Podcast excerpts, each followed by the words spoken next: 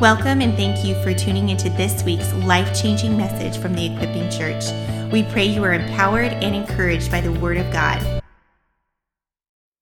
Hallelujah. Well, so so glad to be in the house of the Lord this morning. Amen. It's good to be in his presence and worship the King of Kings and I'm telling you that I, I'm anticipating uh, some great things this year. We've already seen some great things, and I think the best is still yet to come. I want to begin a new series this morning uh, titled One Word Pray. Pray. That's the title of this next series that I'm going to cover for the next several weeks.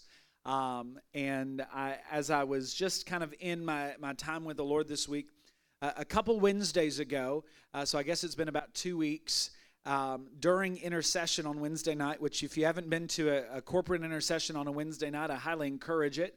Uh, it's a great time of prayer. It's a great time of unity as we uh, let God lead us into the things that He wants us to pray for. Uh, but a couple Wednesdays ago, I was uh, prophesying uh, over this house on a Wednesday night that March was a month of marching forward in intercession. It was a month of prayer because April was going to cause us to, to cross over a threshold as a church. Now I don't I don't fully have that all fleshed out yet. I don't know what it all means yet. Still still praying into it. But as I was thinking about the month of March and, and praying and intercession, I just really felt prompted of the Lord to spend the next several weeks talking about prayer. Prayer is uh, one of the foundational elements of Christianity, it's a foundational element. Folks that don't consider themselves a Christian and have no intention of ever embracing Christ know that prayer is a basic tenet of Christianity. You, you can find people all the time that say, Ah, you pray. I don't believe in prayer. Prayer is for weak people. I had an atheist friend who's no longer an atheist, got radically born again. He used to say to me all the time, I'll never pray. Now prays in tongues and prays in English and prays all the time. But he viewed prayer as, as a weak link. But we say it often around here that prayer is the engine of the church, or prayer can even be said to be the engine of the believer. Prayer is foundational for us and one man said, Of all the duties enjoined by Christianity, none is more essential and yet more neglected than prayer. None is more essential, yet none more neglected than prayer. A relationship with Christ minus prayer is trying to grow wheat without planting seed. Did you hear me this morning? Trying to be a Christian without prayer is trying to grow wheat without ever planting the seed. It's like trying to build a house without a foundation. It's trying to drive a car without an engine. Prayer is so essential.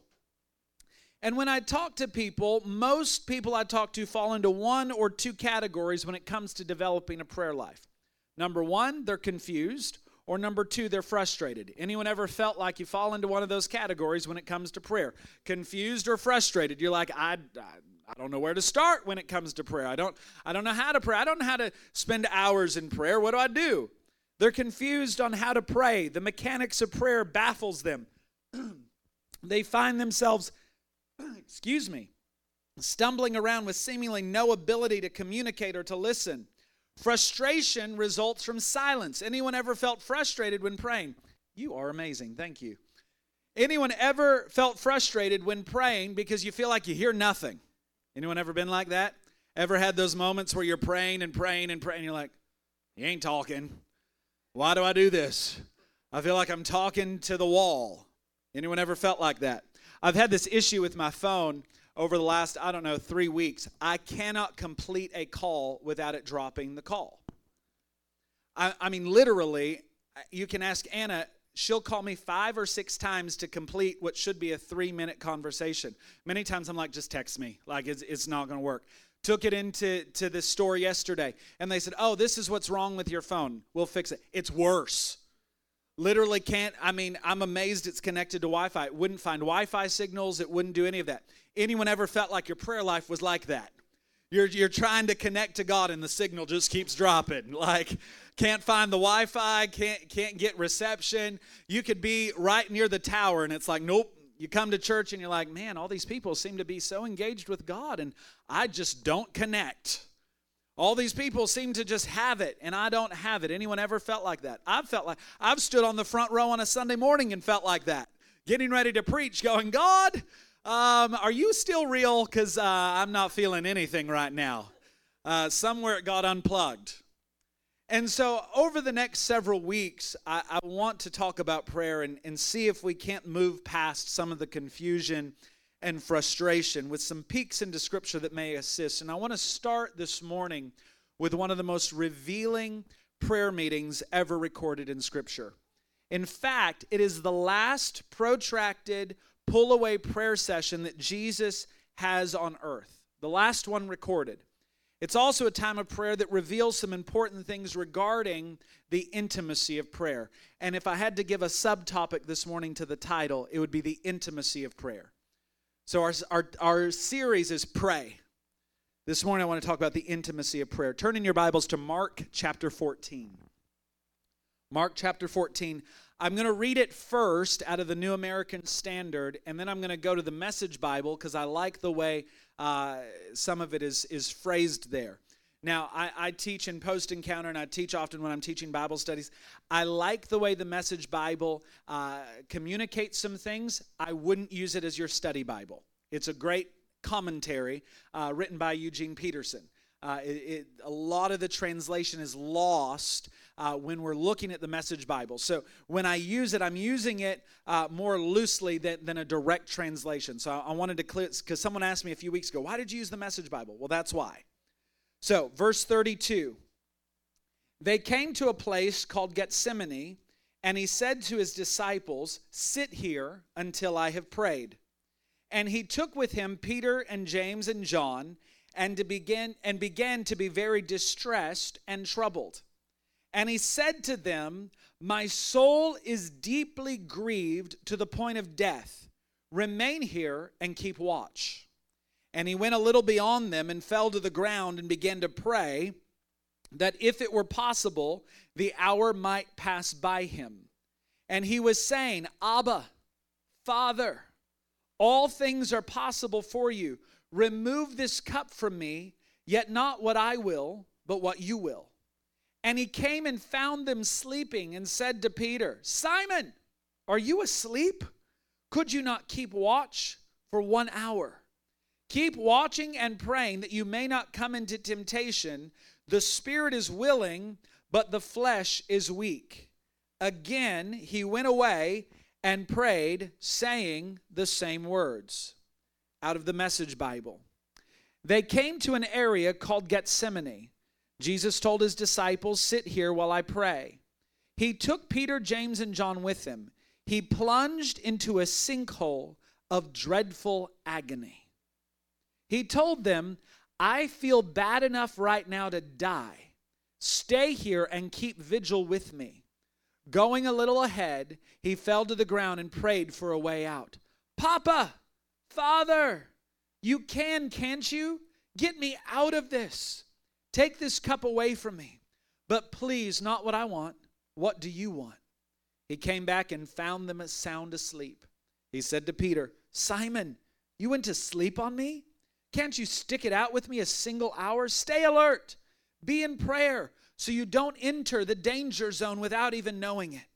Don't be naive. Part of you is eager, ready for anything in God, but another part is as lazy as an old dog sleeping by the fire. He then went back and prayed the same prayer. Returning, he again found them asleep. They simply couldn't keep their eyes open, and they didn't have a plausible excuse. I want to pray. Father, I thank you for your word this morning. I thank you that it's alive, it's active, it's sharper than any double edged sword. It's able to pierce, it's able to separate.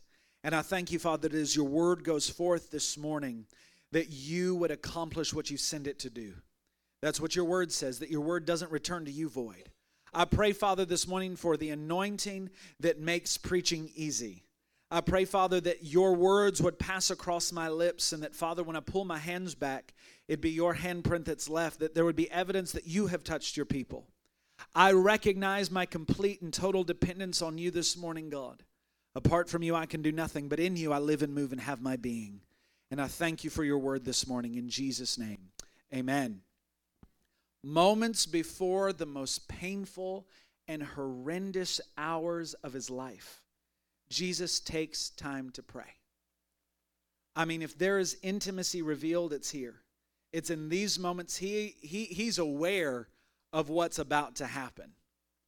He's aware of the scourging that's about to take place. He's aware of the death that he's about to experience, and he takes time to pray. I, the most famous and off painted scene of Jesus kneeling by the rock in the garden. Anyone ever seen that painting?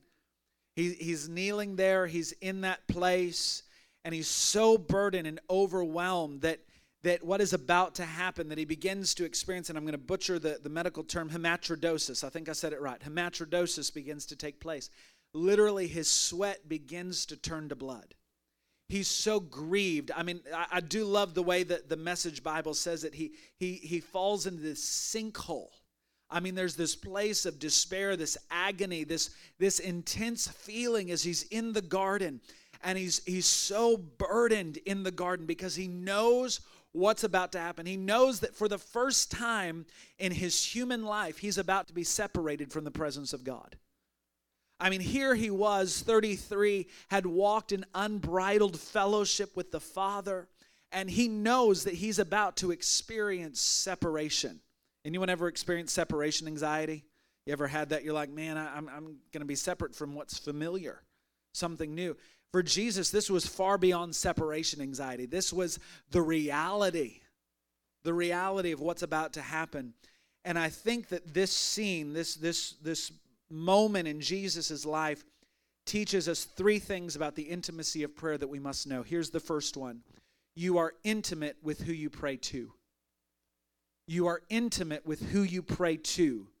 Hear the intimacy of this phrase Papa. Papa. I love, I love the Hebrew word a little bit more, Abba. Papa's always made me a little uncomfortable if I'm going to be real this morning. I've known some people who, who say Papa, and I don't think they're praying to the same God. Just to be real, I go, ah. Now, some people, it works well for them. For me, it's I, I love Abba. But that the intimacy of that phrase, essentially, Daddy, you know, like a little kid who's hurt, the little kid who skins their knee, when Evie is screaming in the backyard because she's smashed her finger in the swing yet again. Daddy! That's the intimacy of this. There's something intimate about that phrase right there. He's saying, Father, Abba, Papa. Jesus, his prayer here reveals the relationship he had established with who he was praying to. He knew him intimately, he was intimately acquainted with the Father. Those who know God the best are the richest and most powerful in prayer. Little acquaintance with God and strangeness and coldness to Him make prayer a rare and feeble thing. Leonard Ravenhill. This is why prayer is so important. You can't become intimate with a God that you don't pray to. Prayer is so essential, church. And we're going to look at the mechanics of prayer over the next several weeks because some of you, I can tell, you're the deer in the headlights this morning saying, Pastor Jacob's telling me I'm going to need to go pray for three hours. It's not what I'm saying this morning. As you develop a relationship, you develop the mechanics of the relationship. You begin to understand. But I, I want to establish this morning that, that you have to be intimate with God. In fact, you can worship and not be intimate. People all around the world worship their false idols, but they're not intimate with those idols. You can give allegiance to something and still not know them. We, what do we do often? I, I might roast some sacred religious American cows this morning. I don't say the Pledge of Allegiance. That, that's I honor the flag. I honor what our, I honor our country. I don't say it because I can't pledge allegiance to something I don't worship. That, that's my conviction. I'm not saying you need to follow that same conviction. I stand for it, I honor it. You're never going to find me dishonor our country. But when we pledge allegiance to something, we're giving worship to it. And if we, we can worship something and not be intimate, I'm not intimate with the flag of the United States of America when I, when I worship it through my Pledge of Allegiance. I'm going to rock some sacred American cows there. I'm sorry this morning if you just got offended with me, take it up with Jesus. But I think so often we say, Oh, I love worship. I love worship. Do you love worship or do you love the song?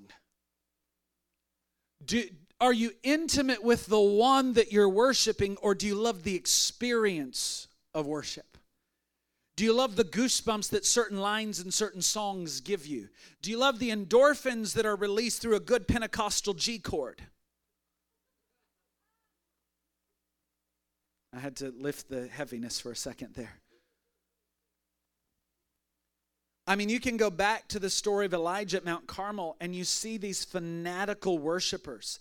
I mean, they're so fanatical trying to get their God to move. They're cutting themselves, they're chanting, they're they're dancing, they're waving flags, they're doing all they're blowing shofars, they're doing all the things that look like intimate worship. And yet there's no response from the one that they're worshiping because there's no intimacy there. Number one, because their God couldn't respond. I love, there, there's a great uh, uh, children's series called Superbook. If you're an adult, just go watch it. It's great. The way that it tells the stories. I love the story of Elijah and Mount Carmel because Elijah says to the prophets of Baal, What? Is your God using the toilet? It's great. Go watch it. But I mean, here they are. They, they're dancing, they're shouting, they're cutting themselves, they're showing their devotion, but there was no intimacy and Elijah with no elaborate, no no overt acts of worship and a 66 word prayer presses into the heart and hands of God and God responds with fire. Because Elijah had built intimacy up to that point. See, so many times we will face situations in our life where we need the display of God, but we haven't built up the intimacy up to that point. And so we cry out to God in these, these desperate times, and we're like, God, I need you to move on our behalf. And because of His grace, He often does. I'm thankful for His grace this morning. But how much more powerful would the displays of God be if there was an intimacy behind the desperate cry? If there was an intimacy behind the desperate cry that rises out of the inside of us in those moments of desperation, this is why I say, church, we must pray. The time you spend in prayer will dictate your intimacy level with God. Although I do believe in set aside moments of prayer, I also believe one of the most effective and missed types of prayer is the without ceasing prayer. Anyone ever heard that phrase? Pray without ceasing. How in the world do I pray without stopping? Anyone ever wondered that? I'm going to talk a little bit about that daily, moment by moment, minute by minute awareness and recognition of His presence that leads to constant conversation about the common things and complex things of life. People probably think I'm on the phone all the time in my car. Now, because we have Bluetooth, right? Back when we didn't have Bluetooth in the car, people probably thought I was schizophrenic because it is not uncommon to see me driving down the road. And they probably think that guy never stops talking to whoever's on the other line of the phone. And he probably looks a little mad. I'm wild eyed in Houston traffic because I'm just trying to stay saved. But what I'm saying is this is that without ceasing, is that we develop an intimacy in the secret place that we're just with Him all the time that we learn to be aware of his presence. I love the way Bill Johnson talks about carrying the dove on your shoulder. That everything, if we learn to walk with the dove on our shoulder, we're constantly aware of anything in our life that would disturb the presence of God around us. Changes what we watch, changes what we say, changes what we do, because we become aware that I have access. The veil was torn from top to bottom. He gave us access to His presence 24 hours a day, seven days a week, 365 days a year. We have access. Jesus practiced specific times of prayer. However, you also see the conversational relationship he had with the Father when he's at the tomb of Lazarus. He simply talks to God. As he hangs on the cross, he talks to God. As he walks along a path, he talks to God. There were daily moments of intimacy, and I think too many of us run from prayer, discount the importance of prayer, and separate prayer to a special class of people that we call prayer warriors because we're convinced that we can never become disciplined in a long, secluded season of prayer. We become convinced that prayer is for the spiritual people. Well, listen, when you start to ve- develop intimacy with the Father, you'll become one of those spiritual people. You'll be as crazy as Pastor Jacob. Come on, I need some more of you crazy people. So, since we missed the prayer meeting, we assume I must not be a prayer warrior. And in the frustration, we miss the daily talks with God. And the truth is, God just wants to talk frequently and commonly throughout the day. He wants to whisper secrets to you in the middle of a board meeting. He wants to whisper secrets to you in the middle of class. He wants to whisper something in your ear when you're talking with someone at the bank. He wants to have relationship with you that is daily and is intimate. I say often, if I told my wife, hey, let's talk at 10 o'clock on Sunday for 30 minutes, and then I'll see you next week, I would not have a wife if I didn't prioritize. Now, if you know anything about my, my personality, I'm a get it done type of person. Like, I have a running to do list that never stops in my head. It, it might not be written down, but there's always something in there with all that's on my agenda. And so I, I have this, this issue where I'm like, okay, I need to get this done, get this done, get this done. And so on Saturday nights, my prayer time is here at the church for service on Sunday. Now, I'm praying throughout the week. I'm spending time with the Lord. I'm talking to Him daily, but I've set aside Saturday nights. That's my time. But I could see in my wife's eye last night, she needed to talk. There was something going on. And, and my flesh goes, it's after eight o'clock. I need to get to the church. I need to be with the Lord. I've got to get prepared for tomorrow. I don't know if I know my notes. I don't know if I can remember all my notes. I don't know if I know the scriptures that I'm using tomorrow, even though I have them written down. And I had to go, wait, Jacob, God will take care of that. Focus here. And so we sat and we talked, had some great time of conversation, diving into some matters of the heart. But how often in our busyness of life do we avoid those conversations with God? Hey, come talk to me. I need I, I want to talk through some heart things. I want to discuss those matters of the heart. And and we avoid it because honestly, we're afraid. There is a huge difference between the fear of the Lord and being afraid of God. The fear of the Lord is the beginning of all wisdom. Being afraid of God is the beginning of distance. And when we learn to not be afraid of letting God into those areas, we actually begin to develop better intimacy with Him. And that's what He's calling us to. He's calling us to in your life, I want you to think about this this morning. Whom do you feel most intimate with? It'll be those whom you're in constant contact with. The person who calls, and there's no need to ask, Who is this? Because you're familiar with their voice. Back in the day before we had caller ID, I, you know, when the phone would ring, you'd pick up and you'd know who it was on the other line most often. You didn't have to say, Who is this? Oh, this is Aunt, Aunt Billy. I, I had an Aunt Billy. She lived in Oklahoma. She was a good Methodist. But I always knew her twang when I'd pick up the phone. Hello? Hi. How you? Not how are you?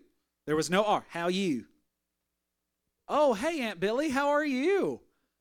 I'm good. You still alive? Yes, Aunt Billy, I'm still alive. Good. Just want to make sure you be blessed. Click.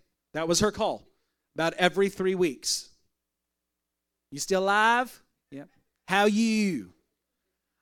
I didn't have caller ID, but I knew who it was. Hi. Every single time. Every single time. When I hear the Father, Jacob. Yes, I'm listening. Like Samuel when we look at the story of Samuel. Samuel's lying down. Samuel. Oh, Eli's calling. He recognized the authority but didn't recognize the voice yet. There was an authority on it. Eli, I heard you call. It's not me. Go lie down. You're dreaming. Samuel. Eli, you keep calling me. No, go lie down again. But this time, if you hear the voice again, say, Your servant's listening. We've got to learn to lean into the voice of the Lord, and we do that through prayer. We develop that lifestyle. The person, when we understand who it is, the person with whom it is unnecessary to stop conversation and give background information because they've been so intimately involved in your life that they already know that information. All I have to do to, with Anna is say, so and so. She already knows where I'm headed. Because we're so intimately involved in the situation. I don't have to give a lot of background information, especially if I, I mention certain family members who are probably going to watch. So I'm not going to say their name.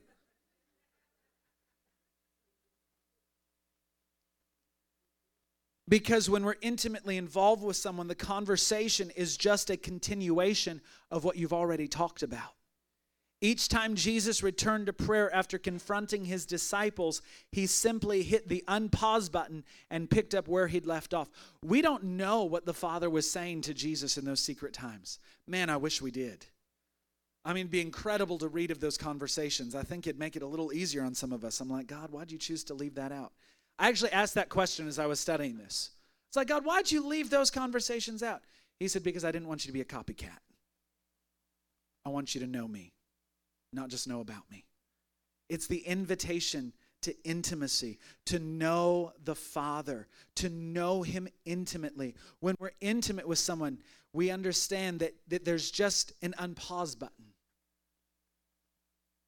How often do we let what we should be how often do we let what should be a pause button become a stop button because we aren't intimate enough to pick up where we left off? Are you in constant prayer to the point that you have a papa, an abba, a father, a first name basis family level of intimacy with God? Or when you pray, does it feel like you have to start all over from the beginning? Oh, I need to get reacquainted with God again. God, I'm sorry I haven't talked to you in so long. I don't feel like I know you, but let's let's try again. And then what happens is is the enemy goes, "See, you don't know God. Why pray? Don't don't even try. It's not worth it." And so then we sink back, and then we get desperate again. we come back to God. It's like the addict who's trying to get free and goes to detox seven or eight times, but never follows the steps to really get free never really does the work to get free, just wants the experience of being off of it for a little bit. If I can just get a couple days free of the drink, if I can get just a couple days free of the drugs, then then I'll be good again. And I have the strength to go back out, and within 24 hours, they're back on the drink and back on the drug. They're back in the addiction process again because they didn't work the steps to actually get free. And it's the same with prayer. Is we come to God and we're like, God, I'm going to pray today on Wednesday at 7 o'clock because there's a prayer meeting. I'm going to come in and I'm going to blend in just a little bit, and I might speak in tongues just a little bit so I look like I'm normal. And then I'm going to go back to my life and I'm going to pretend like you're not there till Sunday. I'm going to pretend like you're not there till the next prayer meeting. And so we don't develop that intimacy. And God is calling us as a church in this month of March. There's a challenge given to this house pray. There's a challenge given to you as the believer pray. Get in the secret place. Learn to develop unceasing prayer, communication, and, and relevant talks with God. See, we should be so intimate with God that our prayers should simply be to be continued prayers. See, I think we often think of prayer in a more traditional sense of, Our Father who art in heaven, hallowed be thy name, thy kingdom come. And we get real religious and we think that we've got to kneel and we've got to cross our hands and close our eyes. And if you came out of any religious tradition at all, maybe you need a little necklace thing to pray with, or maybe you need a little statue to rub with oil. I don't know. And so we come to prayer very religious. And God's saying, just talk to me. Just, just communicate. Just have a conversation. That's all prayer is, is a conversation. Now, those of a Pentecostal background, prayer can often sound like a very intense conversation. When I pray, I can't help it. It's uh, culture or whatever, personality. It, it sounds like that. It doesn't always sound like that. There's times I'm just in the car and it's just me talking to God. And then something will strike a chord and then watch out. Saliva everywhere.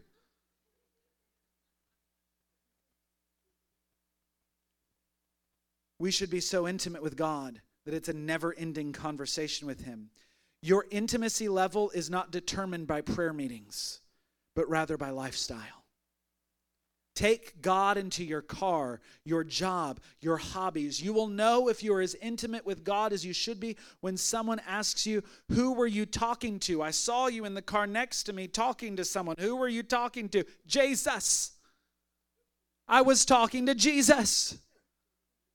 He and I were having a conversation about you. Here's the second point you are intimate with who you pray for.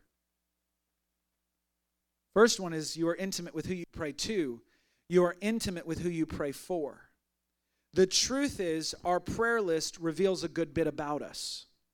It reveals who you're intimate with because if you're intimate with someone, you'll be compelled to pray for them. You will be so intimately acquainted with their needs, their pain, their concerns that you will pray for them. Your prayer list also reveals your heart and your compassion level. Do you only pray for you?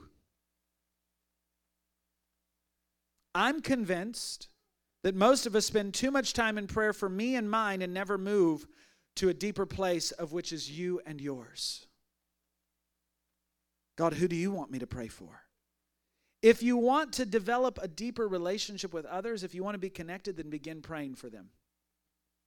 I remember years ago when I was going through through uh, school of ministry, there was this particular person that I really, I, I just, I was like, I want to know this person. Like we'd get around each other. It was very, you know, cordial, but there there was never this. There was always kind of a block there. And the Lord said, pray for them. And as I began to pray for them, the Lord began to speak to me some things about this person that no one else would have known was going on. And it wasn't so I could go gossip. A lot of prayer circles become gossip circles. Cut that out. Oh, I was praying for Sister Sally the other day, and you know what the Lord showed me? Stop that mess. And so I began to pray for this person. The Lord began to show me some inner things of their heart. And I said, God, what do I do with this information? Pray. So I prayed, and I prayed. And One day, I'm in the coffee shop at the school, and I'm saying this person walks past me, turns back around, and says, You're Jacob, right? I said, Yeah. He goes, Can I sit with you? And I had my journal there where I had all the notes of what the Lord had been showing me and speaking to me. And I said, What's up? He goes, Man, I'm just having a really tough day. And I said, That's interesting. He goes, Why? And I just opened my journal up, turned it around, and I said, Just read that. And the Lord had already given me all these things about that person's particular situation. I mean, down to details, down to names, down to dates, down, I mean, it was crazy accurate. And he just started weeping and weeping and weeping. How many coworkers do you have that if you would start praying for them, they might actually start opening up to you?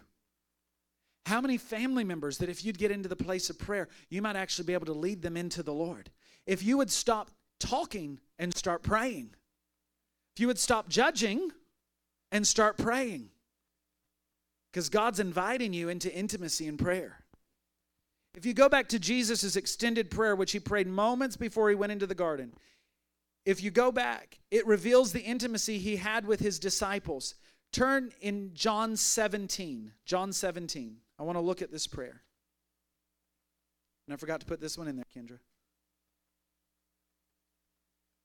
John 17. In some of your Bibles, it, it'll be labeled the high priestly prayer.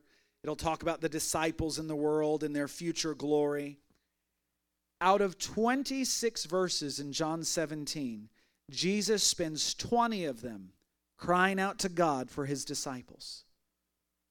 He asks God to keep them. I mean, he says, But now I come to you in these things, verse 13. These things I speak in the world so that they may have my joy made full in themselves. I've given them your word. And the world has hated them, but they are not of the world, even as I am not of the world. I do not ask you to take them out of the world, but to keep them from the evil one. They are not of the world, even as I am not of the world. Sanctify them in the truth. Your word is truth. As you sent me into the world, I also have sent them into the world. He's having a conversation with his Abba right here. Jesus is talking to his dad, and he's saying, This group of men, these messed up men, these fishermen, these untrained men, these men that have no qualifications really to do what I'm sending them to do, how many of us fit in that category? He says, As you sent me, I'm sending them. For their sakes, I sanctify myself, that they themselves may also be sanctified in truth. I do not ask on my be, uh, uh, on behalf of these alone, but for those who also believe in me through their word. Jesus was praying for you in John 17. 2,000 years later, we're living in the prayer of Jesus because we have believed him through the word of those first disciples. Through those early apostles, the word was spread throughout the earth, and we became partakers of the divine nature because they were faithful to a call. But Jesus prayed for them before they ever fulfilled that call. And he was praying for you before you ever heard the gospel. He says that they may all be one, even as you, Father, and me, and I, and you, that they may also be in us, so that the world may believe that you sent me. The glory which you've given me, I've given to them that they may be one just as we are one, I and them and you and me, and that they may be perfected in unity, that the world may know that you sent me and loved them even as you've loved me. Father, I desire that they also, whom you have given me, be with me where I am, so that they may see my glory which you have given me. For you loved me before the foundation of the world, O righteous Father. Although the world has not known you, yet I have known you, and these have known you that you sent me. And I have made your name known to them and will make it known so that the love which you loved me may be in them and I in them. I mean, come on, somebody. He asked God to keep them, to give them joy, unity, that He will sanctify them. His intimacy with His disciples dominated His prayer. He's getting, to, he's getting ready to wrap up His earthly ministry. He's getting ready to wrap up that season of his life going to the cross. And what does he do? He spends time praying for them and for you because he wanted us to know him. He wanted us to be intimately acquainted with him. Whose needs dominate your prayers? Whose situation dominates your prayer? I challenge you to open up your prayer list lengthen it, broaden it, get so intimately involved in folks' lives that you can actually pray for what they need. Too many of our prayers are self focused, and therefore we have no intimacy with anyone else because we can't get past us. We get so stuck on us. So you got to be intimate with the one you pray to, but those you pray for, you'll become intimate with. There, there are people that I may never know, but I feel like I know them because I've prayed for them. When Pastor Anna was going through her, her death experience in 2019, I was so amazed, so humbled. I'd have people come up to me in the grocery store, You're Pastor Jacob. Yeah, who are you? like, honestly, I was in such a bad, it was so intense those 10 weeks. I, I couldn't focus on anything else. And so people would come up and they'd say, we're praying for your wife. We're praying for you. And I'd go, Thank you. Like, I, I don't even know you. And they would say, well, We feel like we know you because we've been praying for you. When you pray for someone so intensely and so intimately, you feel like you know them. You find out about people across the world and you start praying for them, and then you're looking for the Facebook update. What happened? I need to know. I, I want to know what happened. I pray for some of you, and I'm like, I can't wait to hear. Okay, what's going on? Tell, give me some. De- give me the dirt. I want the dirt. Like, give me the details. Like, I need to know all the tea. Like, I don't even drink tea, but I need to know your tea. Like, I need to know. That's what happens when you pray for people. Here's the third point you are intimate with who you pray with. I want you to stop and think about Jesus for a second. Son of God, ability to raise the dead. He can discern hearts and even know the thoughts of men. Divinity in the flesh. The Word that created all things from the beginning and the Word that will continue until the end. And yet, Jesus needed prayer partners. Jesus wasn't content only to pray in isolation. He gives us a glimpse of his heart because he involves others in his prayer life. We look back at the passage, he says, Pray here, pray for me. I need to pray, but I need you to pray with me. And even says to Simon, You couldn't even stay awake for an hour to pray? Like, I've been with you for three years, knucklehead. Like, come on. I used to, to travel with a particular minister. I won't mention his their name. And I had an assignment that from the hour of three to five in the morning, if I was traveling with this person, I had to be up to pray. Because that was their prayer time. I didn't want to do that.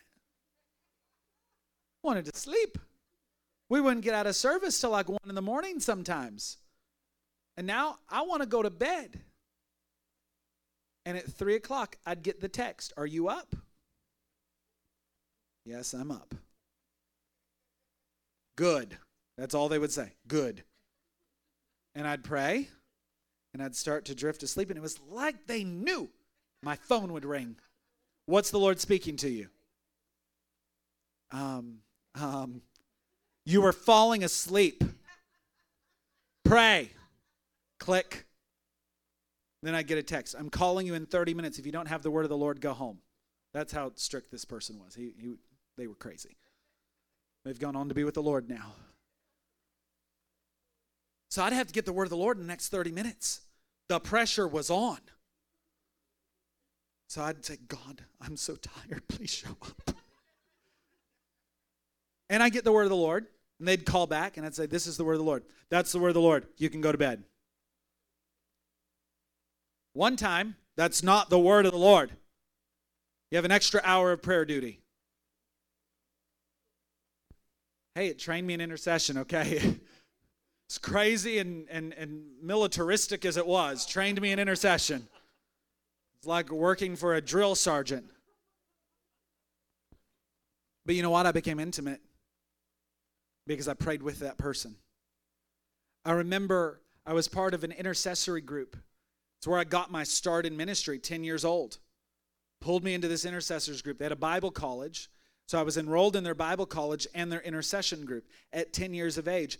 But there was something that would happen in that time of prayer together. There was an intimacy. I, I, I would know things that they would share, and I got the privilege of praying. That's why corporate prayer is so important because you get intimate with those you pray with, because you sacrifice time. That's why pre service prayer is so important because it's, it's a time of corporately praying together. That's why you need to make some connections in this room and pray for each other. You want to build community? Do it in prayer. You want to build friendships that last? Do it in prayer. Because I'm telling you, those you pray with become the people you're most intimate with. If Jesus needed people to pray with, what do you need? That's the million dollar question. If Jesus needed people to pray with, what do you need? People to pray with. I'm thankful that in your private prayer time, God shows up and miracles take place. I'm thankful you share those intimate moments with our Maker and you're energized and you discover intimacy with Him. However, Jesus shows us that we must also find intimacy with praying with others. You may va- grow very close to those you vacation with. You'll grow close to those you carpool with. You'll grow intimate with those you eat with. However, there is a supernatural bond that can only take place when you pray with someone.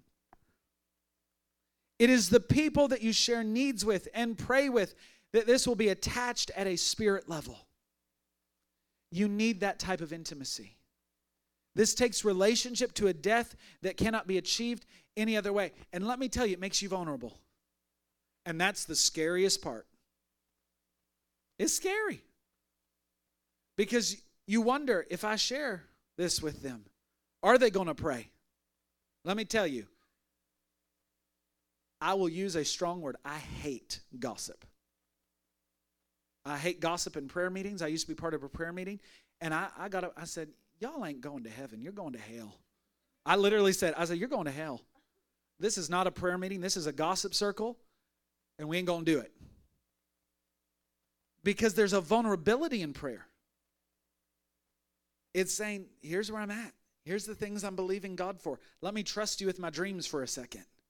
Let me trust you with, with the innermost parts of my heart. That's a scary thing. But let me tell you, if you can learn to develop that intimacy in prayer with people. You are a spiritual force to be reckoned with. If one can put a thousand to flight, two can put 10,000 to flight. If you can learn to link arms with one another, if you can learn to pray with one another, when we learn to pray with someone else, it forces us to become transparent and real with that person. It moves us beyond surface relationship. Let me tell you, you can show up to this building every single week on time and never know people in this room. Because your intimacy level will only match your vulnerability level. If you run for, for the door every time the service is over, you ain't gonna know people. And we are not called to be islands unto ourselves. We are the body. Some of us has different roles. I knew someone, who say they're the big toe. I love a story Greg tells. There was a parking lot prophet in their church in California, and she would say, Well, I'm the blood. I just flow everywhere God sends me. Pastor Mark said, You need to clot. Find a place and stick to it.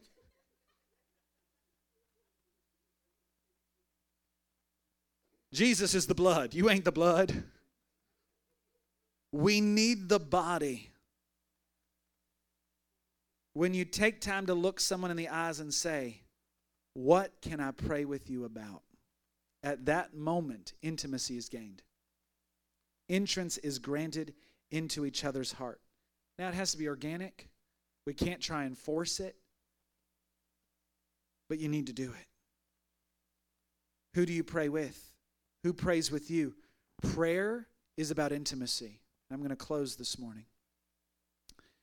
Prayer, if you will, is the basement of our life. It's the ground floor, it's the foundation for intimacy with God and each other. And I want to say to you this morning you're intimate with who you pray to. You're intimate with who you pray to. You're intimate with who you pray for. You're intimate with who you pray with. And the key to a prayer life is intimacy. Conversation. It's, it's not some religious dogma, it's communication with your Father. And for some of us, we're like, I don't have a good relationship with my Father. I can't talk to God. Some of us are like, yeah, I can't relate to God as, as Father. That great book, I give it to everyone I counsel. Experiencing the Father's Embrace. Go buy it, read it, spend time in it. Help you get over the father wounds. But if you'll learn, church, if you'll learn to develop that intimacy of prayer, you're going to find that you can't get enough of it. You're going to find yourself all throughout the day, God, da da da da da da. Father, da da da da da da. Whatever it is, you'll learn to pray. And that's my challenge for you this morning. One word pray. One word pray. Pray. Pray. Pray. And don't stop. Pray without ceasing. Pray in the shower. Pray in the car. Pray at the restaurant. Pray wherever you are, but pray. Pray. I had sent Pastor Suzanne a different title for the series. I don't remember what it was, some great spiritual title intercession, power of prayer, something, whatever. But as I was in my office last night, it was like I could hear the Father just shouting, Pray! Pray! Pray! Pray! Pray!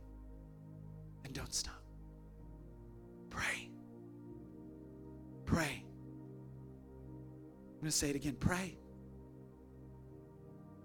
Pray. If you take one word away from this message this morning, let it be pray. Pray. Pastor Hector and Susanna are going to come and they're going to lead us in communion this morning. The elements will be distributed. But at this juncture right here, I want us to pray. If you have never given your life to Jesus this morning, you would say to me, I'm not a Christian this morning. I'm not a follower of Jesus. Or you'd say to me this morning, I definitely, I definitely don't have a relationship with God right now. I'm not in that place. If that's you this morning, I want to give you that opportunity to make that decision this morning. I'm not going to have everyone bow their head and close their eyes. This is this is a very public decision this morning. This is the decision you're saying, I'm choosing to give Jesus lordship over my life. I'm inviting Jesus to rule in my life. If that's you this morning, you've never made that decision, or you want to rededicate your life this morning, would you raise your hand this morning? If you're watching by live stream, can't see your hand, but just raise your hand in your living room. If that's you this morning, would you raise your hand? You're saying, I want to give my life to Jesus. I'm not going to belabor the point. I'm going to give us just a few more seconds. If that's you, would you raise your hand this morning saying, I want to give it all to Jesus this morning? All right. Here's what we're going to do because I don't know who's watching on live stream this morning, and I don't know who will hear this message at another time. But if you're watching on live stream this morning and you're saying, I want to give my life to Jesus, I want you to pray with us in just a moment. Jesus came, lived as a man, died a brutal, brutal death on a cross so that you could be reconciled to the Father, so that your sin could be forgiven and you could have eternal life. This morning, church, will you pray with me as we pray a prayer of repentance? Lord Jesus, I repent of my sin and I receive your forgiveness. I can't do this without you. I want to make you Lord this morning. I yield my whole life to you. In Jesus' name, amen. We pray that your life was impacted today by the presence of God. For more information about the Equipping Church or to give online, please visit www.equippingchurch.us.